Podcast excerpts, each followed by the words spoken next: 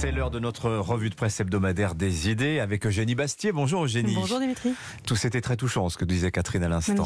Alors vous allez nous parler aujourd'hui d'un retour, on revient dans le chaudron français si je puis dire, Euh, retour de la lutte contre les stéréotypes de genre à l'école. Oui, vous savez Dimitri, on peine à recruter des professeurs, près de la moitié des élèves ont du mal à lire en sixième et l'islamisme progresse dans les salles de classe, mais que les braves gens se rassurent, en cette rentrée, le gouvernement envisage de relancer la lutte contre les stéréo- stéréotypes de genre à l'école. Un conseiller ministériel le confie sur France Inter. Les garçons sont trop souvent élevés dans un idéal de force, de virilité, quand on a encore tendance à associer les filles à la douceur et à la soumission. La rééducation a déjà commencé, figurez-vous. Le dégenrage fait rage dans les cours de récré, apprend-on dans Le Point, sous la plume de l'excellente Lisa Kamen-Hirsig, qui se penche sur ces communes de plus en plus nombreuses qui ont décidé de réaménager les, es- les espaces extérieurs pour ne plus léser les filles.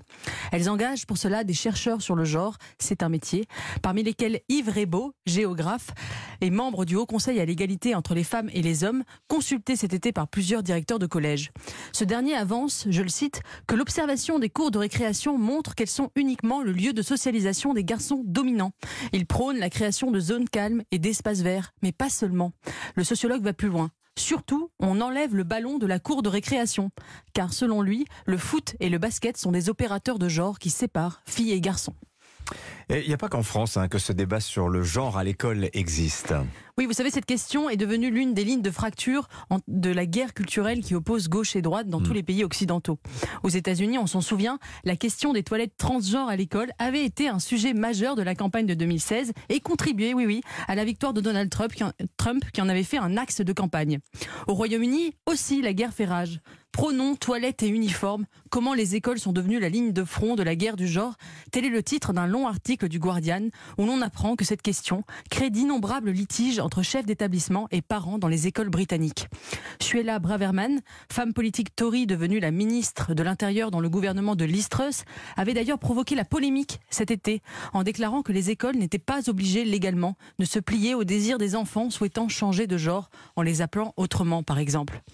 Alors nous ne connaissons pas l'avis qu'avait la reine Elisabeth sur ces débats, quoi qu'on puisse se douter qu'elle ne devait pas être tout à fait d'accord avec sa belle petite fille Meghan qui a promis de donner une éducation non genrée, n'imposant aucun stéréotype à son royal baby. Et c'est là que le petit garçon ira naturellement vers les voitures. Bref, franchement, je dis, faut-il vraiment s'inquiéter de cette progression du genre, de ce thème du genre à l'école? Écoutez, je suis sûre que beaucoup de parents sont comme moi et préfèrent que leurs enfants apprennent à lire et à compter plutôt qu'à se questionner sur leur identité de genre. Mais j'avoue un léger tropisme conservateur. Une étude démontre qu'avoir des enfants rend de droite. Lit-on d'ailleurs sur le site Mademoiselle. Vous avez des enfants, Dimitri Oui, oui. ah, voilà, ceci explique cela. L'équipe de chercheurs ayant travaillé sur l'étude l'affirme. Puisque les valeurs sociales conservatrices privilégient ostensiblement la sécurité, la stabilité et les valeurs familiales, nous faisons l'hypothèse qu'être davantage investi dans le soin parental pourrait rendre les politiques conservatrices plus attractives. Les universitaires bien évidemment progressistes, formulent une note d'espoir. Étant donné que la natalité est en déclin dans la majeure partie du monde, l'augmentation du fait de ne pas avoir d'enfants pourrait potentiellement contribuer à une- un processus de libéralisation des questions sociales.